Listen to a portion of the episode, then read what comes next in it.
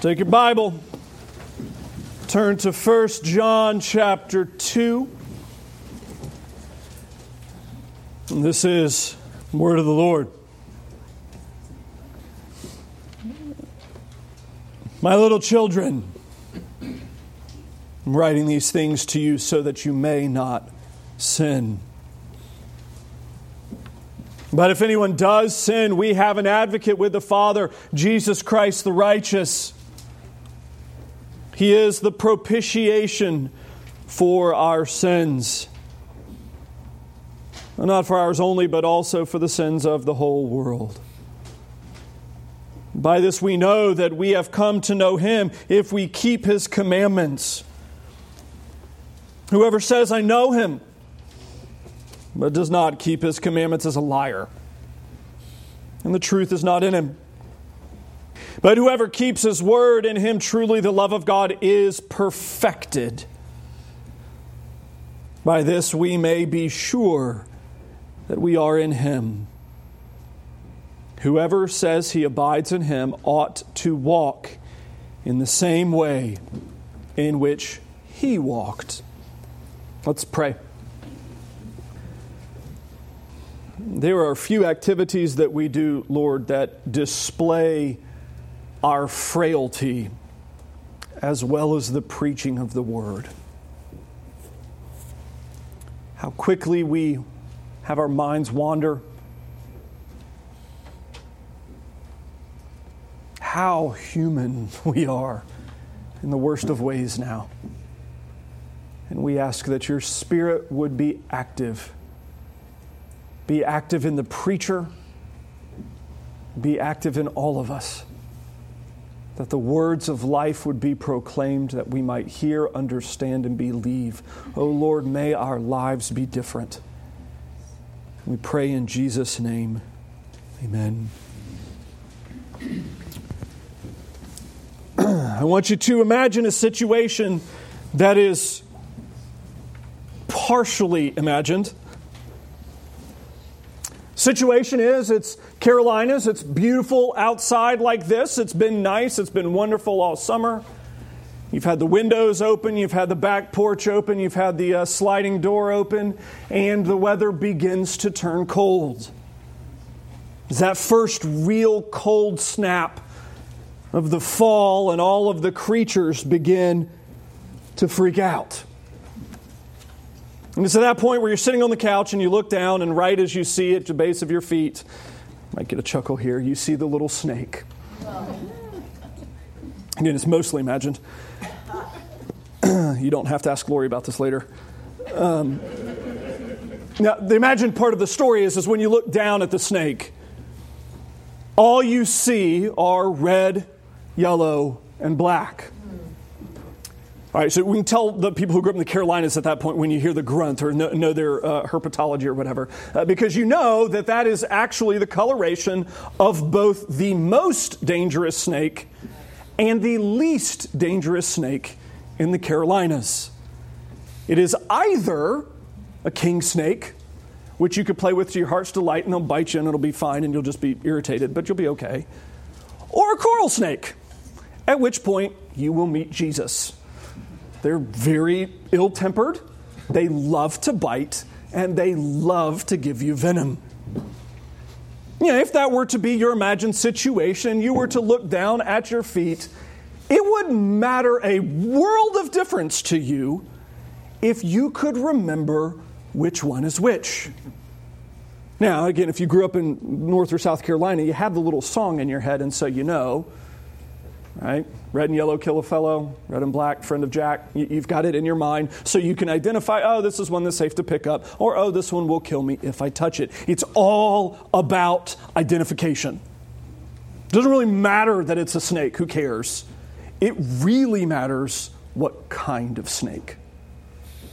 And it's all about identification. Can you determine if it's real or if it's fake? Can you determine if it's poisonous or if it's safe? Can you determine which one it is? This is a large part of the situation that John is in many ways confronted with.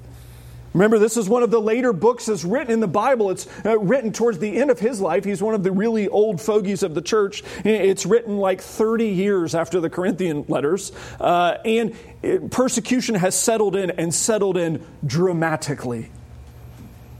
And the church is having to wrestle through, how do we exist in the face of persecution? How do we exist? It's only going to be a short number of years after this where the first major church split is going to happen. And the first major church split, for those of you that have studied church history and love esoteric things, it happens over what should we do with the people who denied the faith. What was happening is people were claiming to be Christians. They were being brought in by Rome, and Rome was saying, if you deny Jesus, we'll let you go. If you do not deny him, we'll feed you and your children to the lions. And they're really hungry this week. And some Christians, Polycarp, that's the young intern of John at this point that he's writing in, the young Polycarp, when he's an older man, 15 years later or so after this, he says, send me to the lions. And he's murdered right there in front of the entire Colosseum, killed. And if I remember correctly, it's the last time anyone's ever killed by the lions. But a lot of people are like, it's my kids, man. And so they deny the faith. And then Rome lets them go, and they go home, and they go into hiding for a little bit. They run away for a little bit, and then the shame sets in, and then they have to figure out, what do we do with the church now? Because we've loved Jesus all along, and here we've denied him. What do we do? And they try to get back into the early church, and it's interesting. You know what the early church says? No. No, I'm sorry. You had your chance. You denied Christ. You're done. And some are like, can we discuss Peter momentarily? And they said it was different for Peter. You had your chance.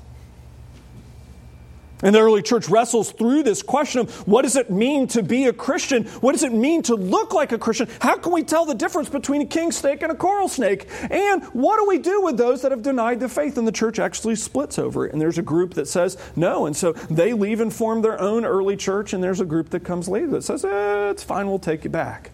Even though you might be a Roman spy, we'll never know. That challenge is already beginning to show up as the early church is wrestling through. What do we do? What do we do? And so a lot of this book is old Grandpa John writing to the church to say, I'm going to help you identify if you are a Christian or not. I'm going to help you understand if you are a Christian. I'm going to help you be able to make that dividing call. Are you or are you not actually a Christian? It's a large part of what the book is concerned with. And here we've had in verses 5 through 10 this tremendous explanation of what the gospel of Jesus Christ is. That there are two types of entities in the world. There are those of light and there are those of darkness. God is light. Sin is darkness. And if you are in God, you will be filled in some way with light. And verse 9, this just profound confession here. If we confess our sins, He is faithful and just to forgive us our sins and cleanse us from all unrighteousness. God is so faithful that if we confess our sins to Him, His redeeming work in Christ is so mighty, it's so powerful, that it will both pronounce us innocent and then cleanse us from sin. It removes the original problem, the hatred of God, the unreconciled breach between God and man, and then also changes the lifestyle.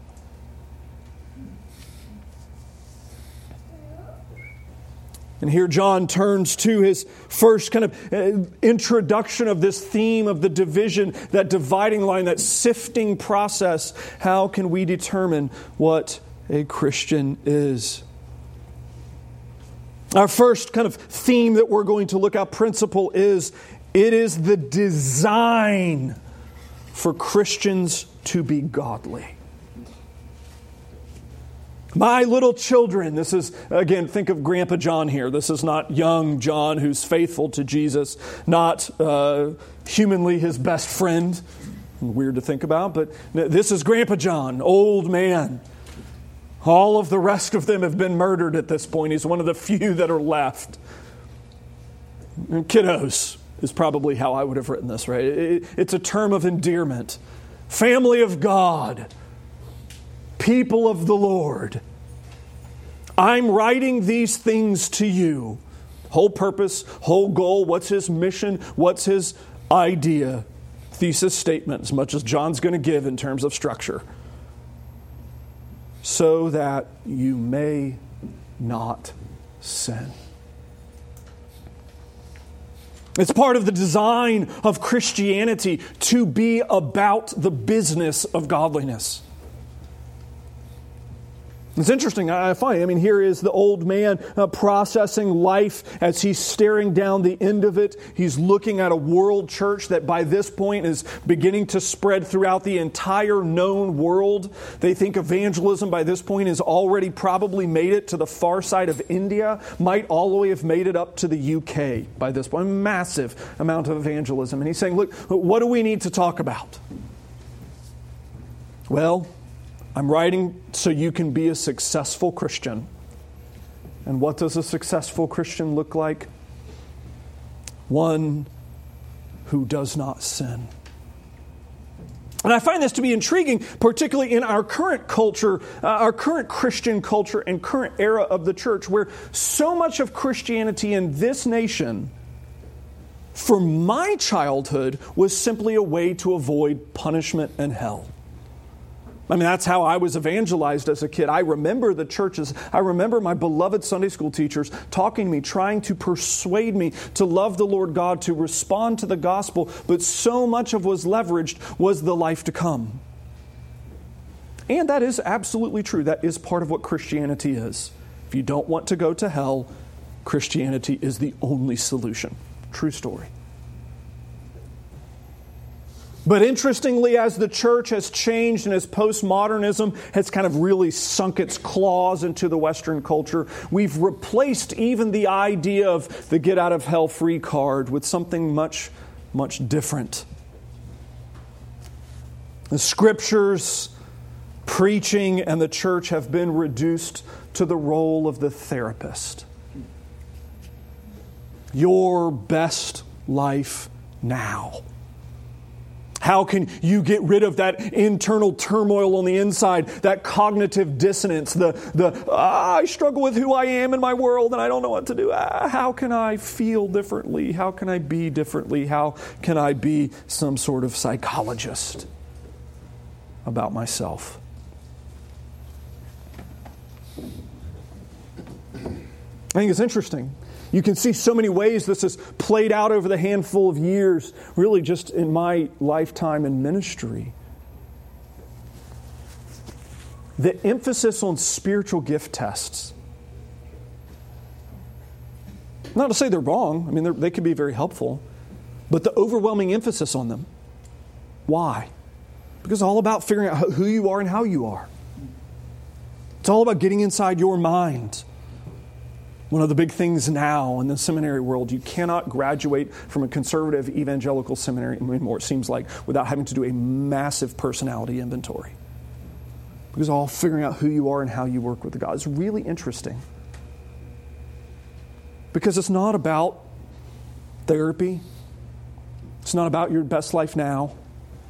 Though those are, I would say, certainly secondary byproducts. It's not even about getting out of hell, though that too is a wonderful secondary byproduct. I'm happy I'm not looking forward to hell. But the very essence of Christianity, if we were going to boil it down, what does salvation accomplish? that you may not sin. It's interesting, I mean, how much this mirrors the ministry of the Lord Jesus. I mean, you have to think John is the old man sitting there. He's got his arms kind of crossed as he's contemplating what can he write to the early church. And he's going back and he's remembering the ministry of Christ and how he would heal somebody. And interestingly, he heals them, and what does he say? Go and sin no more.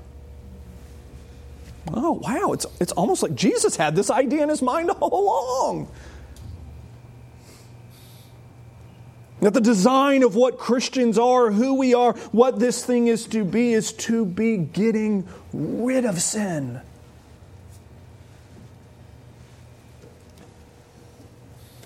And I'll be honest with you, our culture hates this right now. I mean, the Western church hates this right now.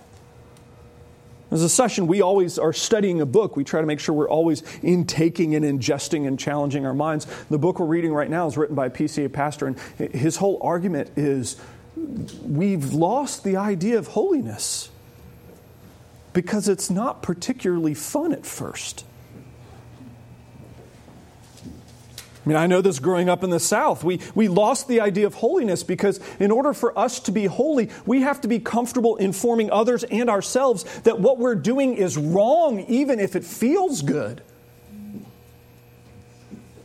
We have to be comfortable having our own feelings hurt if we're going to grow in godliness. Because honestly, I don't like to be told that I'm wrong. That a thing, a practice, a habit that I think is okay is actually unbiblical.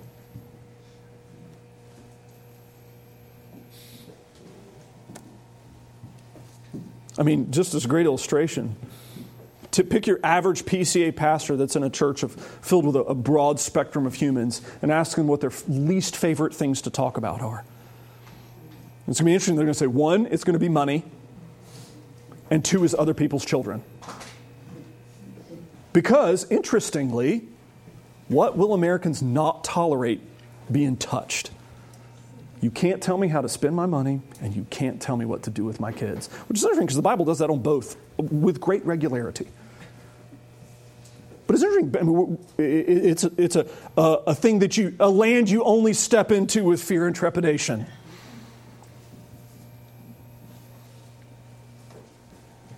Because we've lost kind of in some sense this obsessive, compulsive drive for godliness. And it's crazy because that's actually the way this nation was founded, is people that were being persecuted for that obsessive, compulsive drive for godliness. In fact, actually, they were so particular about godliness that people started to mock them, and they called them precisionists, but nobody liked that term because it didn't stick, it didn't have a good ring to it, so they changed it to, well, you're Puritans because you're obsessed with purity. Now, they had other failings.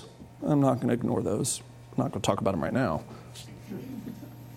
It's interesting, we've lost that as a nation, though. Our church here in the West in America, we've lost the idea that Christianity is at its core designed for godliness. And if you aren't actively cultivating godliness, you're doing it wrong.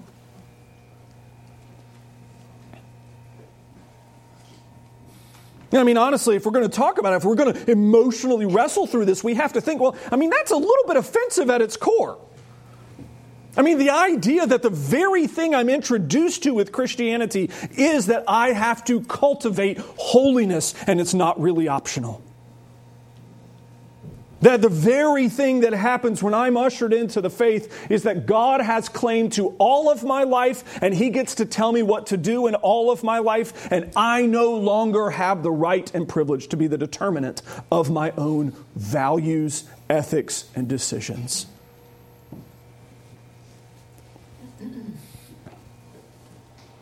And honestly, I mean, if we're going to be clear about that, if the essence of Christianity is godliness, it should only take us a moment to contemplate our own heart to be like, wow, this is a problem.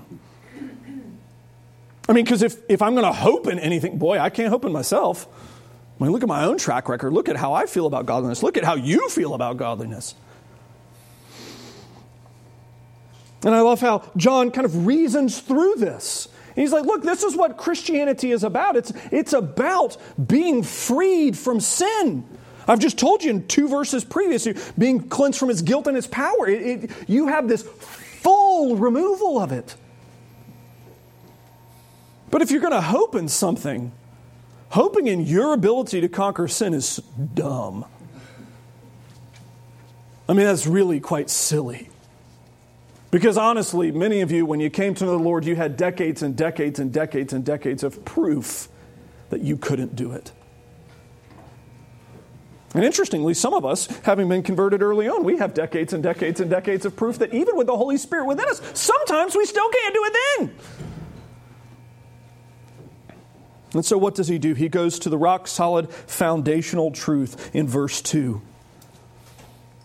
He is the propitiation, the payment, the atoning sacrifice, the one who has solved the guilt and problem of sin.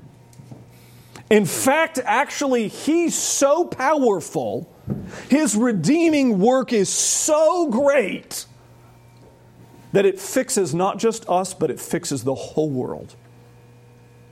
That doesn't mean universalism. It means, second kind of theme here, if you're going to keep track, first is that the essence of Christianity is godliness. But our only hope for godliness must be in Christ, because He is that powerful. To think of Him having salvation that is so comprehensive, it doesn't just spread to us, but it covers the whole world. And we think about this, and we sing this with great regularity, but we forget that we sing it. Because we get so excited with the tune, and it kind of makes us sweat a little bit because we might have to hit notes that we're a little bit higher than we're comfortable with, and it kind of starts that way, with joy to the world. He comes to remove the curse far as the curse is found. Far as the curse is found. It's in your head now. You'll be thinking it all day, won't you?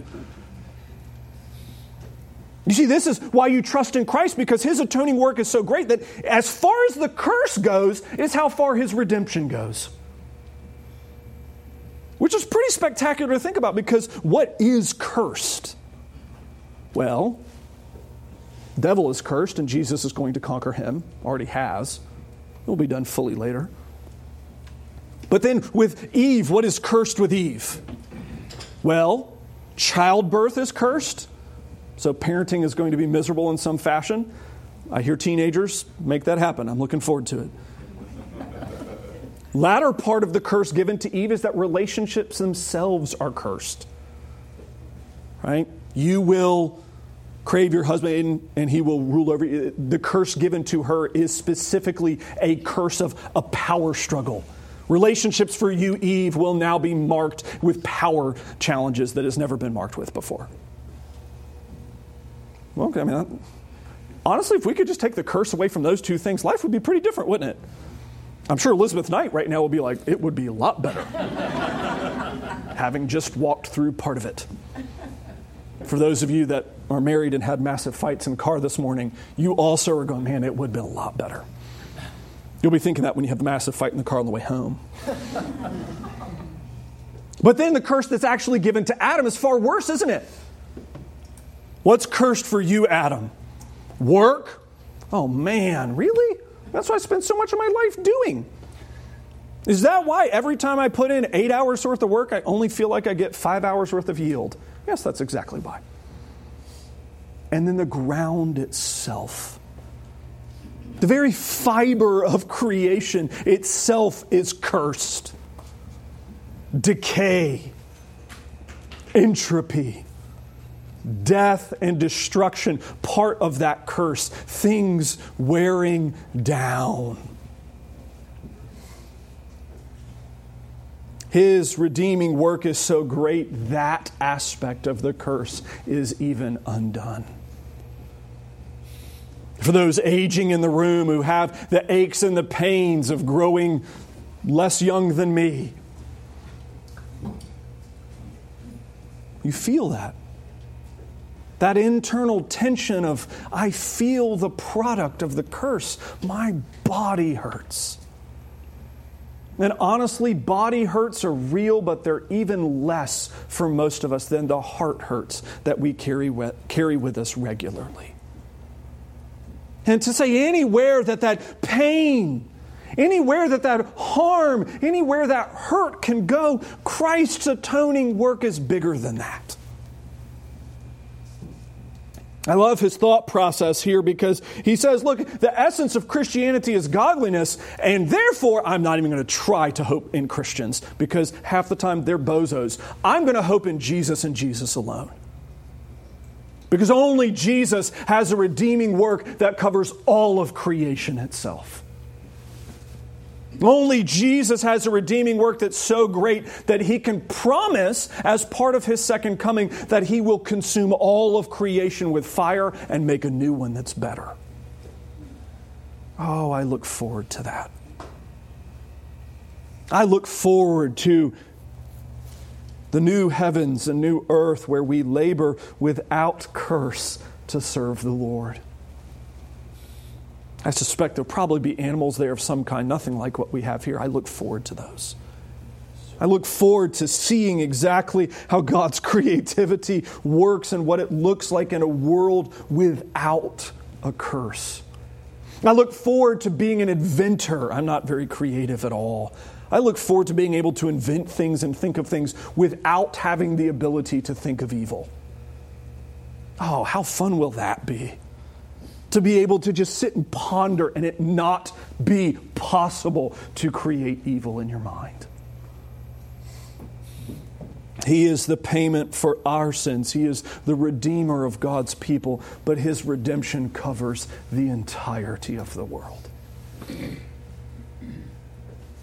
Our family spreads through every tribe and nation and tongue and time, and we will have that to look forward to. So you can follow his thought process. Christianity, the essence of Christianity is that of godliness, designed for godliness. Therefore, we must hope in Christ, who is the author of salvation. But then the next thing is we may then begin to hope in what he is doing in us because he changes our very nature. All right, 2, he's payment for our sins and all the whole world. 3, by this we know that we have come to know him. So how do we know that we know God? And not just like a knowledge of God, not know about him. Remember, Satan has that. He is, I would suspect, he knows data-wise far more than I do about God, because he's been in his presence in a way that I haven't. Really interestingly, you think about that data-wise. And it's all hatred and unbelief, but he has more data. By this we know that we have come to know him, that we have fellowship with him, if we keep his commandments. Okay, well, back to the same theme again, that designed for Christianity is godliness. Whoever says, I know him, I know God, I love God, I'm his child, I'm related to him, but does not keep his commandments is a liar. And the truth, and this is where you begin to see John's turning that point, is the truth is not in him. But whoever keeps his word in him, truly the love of God is perfected. God's love is at work in the people of God, and as they grow and as they are developed and as they are sanctified, God, who loved first, works his love out through them and in them. How is it that the saints can be godly? It's because they have that new nature, that loving nature of God inside them, and so it will just bubble over.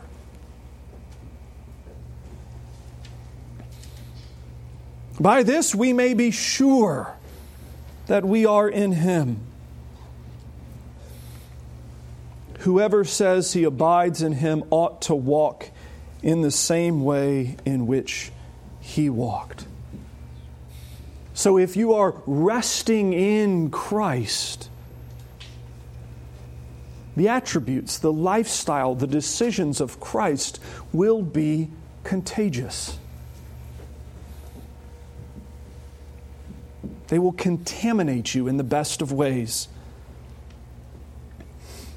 And we all have, not all, but most of us, I assume, would remember the fad, the "What Would Jesus Do" fad, which is really, in many ways, a nightmare, and was written by a guy named Charles M. Sheldon, who was liberal, and in many ways his theology was suspect in its own right. But actually, he did actually raise an interesting question along the way. What would life look like if I actually behaved the way I'm supposed to behave? It's based upon a book that he wrote called In His Steps, where Sheldon actually followed the life of an invented character who actually committed himself to obeying the Lord in everything. And it's from there that he asked the question, what would Jesus do? It's a terrible question. The better question is, what would Jesus have me do? What would Jesus command me to do? It's a much better question. Because Jesus is the Lord of life, and he's going to die on the cross, and I never want to do that because I'm not the Lord of life. He can atone for the sins of others. I can't do that. So what would Jesus have me do? But Sheldon contemplates the question, what does the world look like if the people of God actually devote themselves to the new nature they have? If they act according to who they are. A transformed nature is the foundation of Christianity. How is it that we can say Christianity is supposed to be about godliness, that you may not sin? Well, you know what? Your sin nature has been taken away. I mean, you have the lingering corruption of it, the lingering little bits and pieces left behind.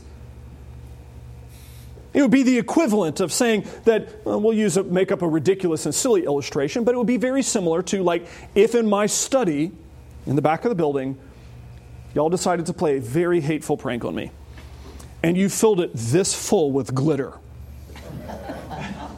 Again, hateful prank. Hateful.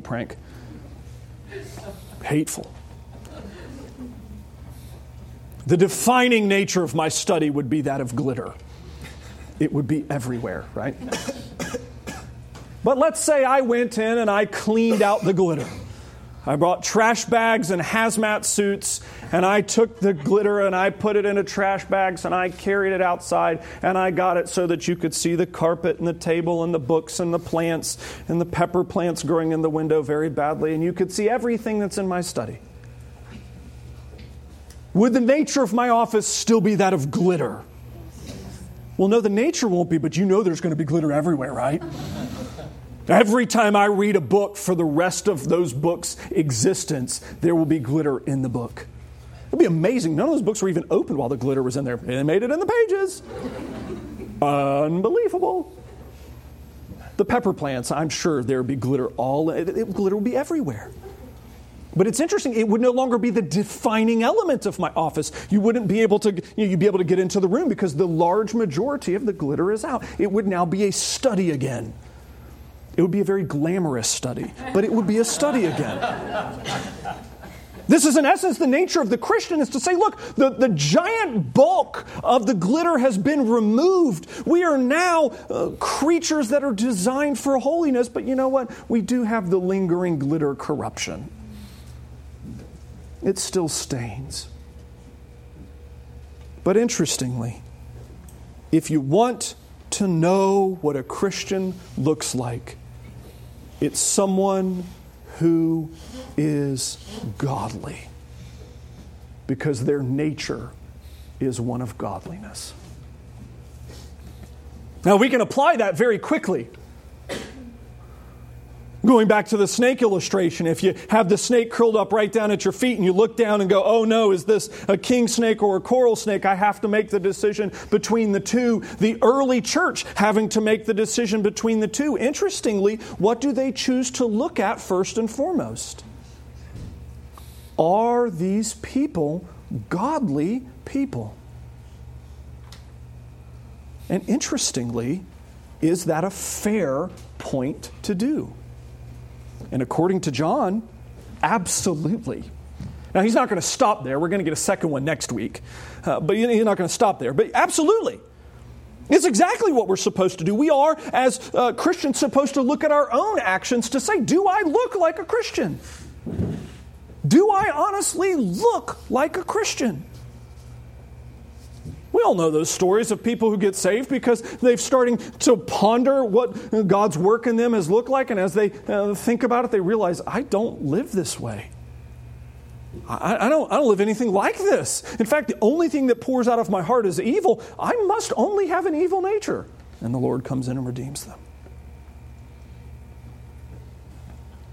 It also is why, if you maybe never thought about this, why the role of church discipline is so important in the church. Because what happens is when you join the church, you give what we call a credible, a believable profession of faith. And interestingly, that profession of faith is only as believable as your lifestyle would let it be. That may be the equivalent of like me saying, oh, I hate caffeine, and then every time you see me, I'm drinking a Coke.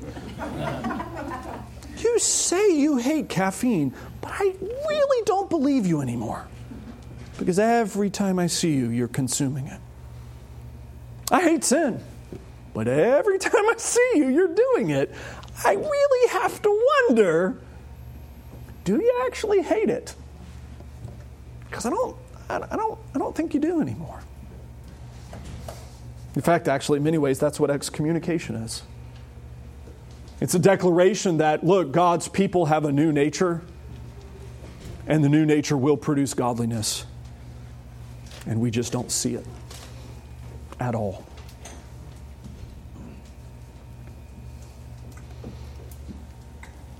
It's important for us to remember this, that this is the new nature of the Christian, and godliness will leach out. It will seep out. It will be the thing that you come away with. You just can't be any different. Right? It's like when you go to the coffee shop and you come out and you take your jacket off, you leave it in the car 4 days later, you come back and you pick up your jacket, and you're like, wow, how is the coffee smell still there and still so strong? It's infused. It's part of what it is.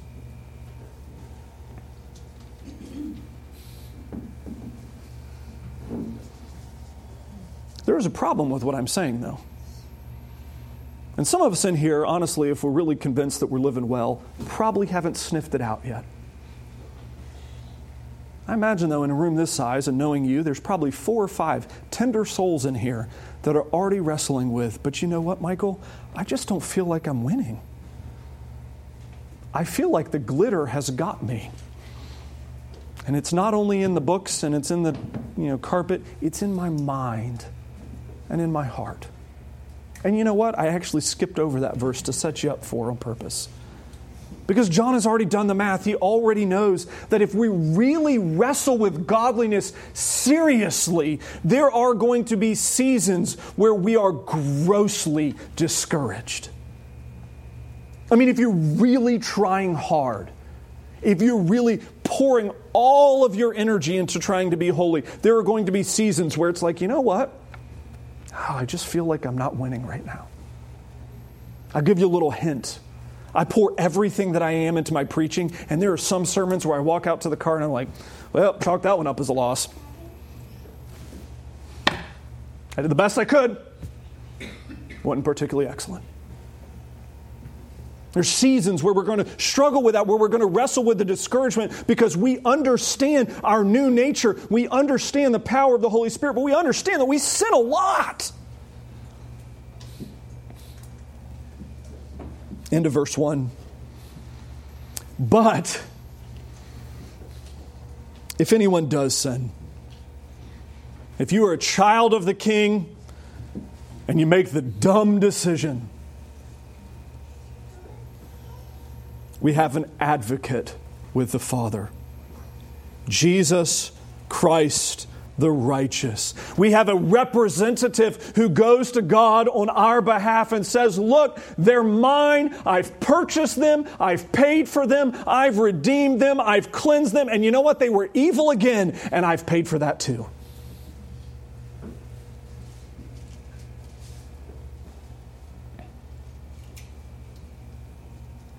He's forgiven us, as we saw in verse 9 in the previous chapter, and cleansed us. I recognize there are some in the room, again, particularly tender souls. Some of you are struggling with the guilt of things that you did 40 years ago. If you're a child of the King, I'm going to tell you right now, He paid for it. Let it go. He forgives you. Let it go. Move on. Occupy your mind with godliness, not with failed sinfulness. How often have we done that, though, where we've walked out of the situation and we go, oh, I know I'm supposed to be godly here. Let me spend my energy contemplate when I wasn't. No, that's missing the point. They're missing the point. We're supposed to be godly now and into the future. Guess what? Before you were a Christian, you were evil. And you did evil things. It's forgiven. Move on. If you're a Christian and you've done evil things even as a Christian, guess what? You can be forgiven. Confess it to the Lord. He'll cleanse you from guilt and power. Move on. Spend your energy today, your emotion today. Spend your mind today being occupied with Christ, His glory, His power, and His godliness. So that when we come to the table, this is what it is. It's not a table for perfect people. I can't serve it if that's the case, and you can't take it. What this is a table where Christ comes to His people and says, here, let me feed you, let me encourage you, let me strengthen you so that you too may be built up into greater godliness. Let me nourish the new nature in you. Which is why historically we've said certain categories of people are not welcome. One, if you do not know the Lord, you cannot feast on Him. Don't take, ask me afterward. Two, if you just don't understand, this is the children in the room. We say no to them because we're afraid they will eat and drink judgment on themselves because they do not understand. Kiddos, I tell you this, and I tell you this often. If you don't understand what's happening here, ask mom and dad. They have to tell you. And if they don't understand, they have to ask me to ask you to tell them. Third, if you are unrepentant. And honestly, what that is saying, look, I have a new nature, but I'm still clinging to my old one. I don't want the new one nourished because I like the old one. Well, guess what? Sorry, you can't be fed that way. Instead, repent so that He can nourish your new nature. So that we may be built up together into one body, the body of Christ. Let's pray. Father, we do ask that You would help us now. Fill us with Your Spirit that we might be transformed and built up for Christ's sake. Amen.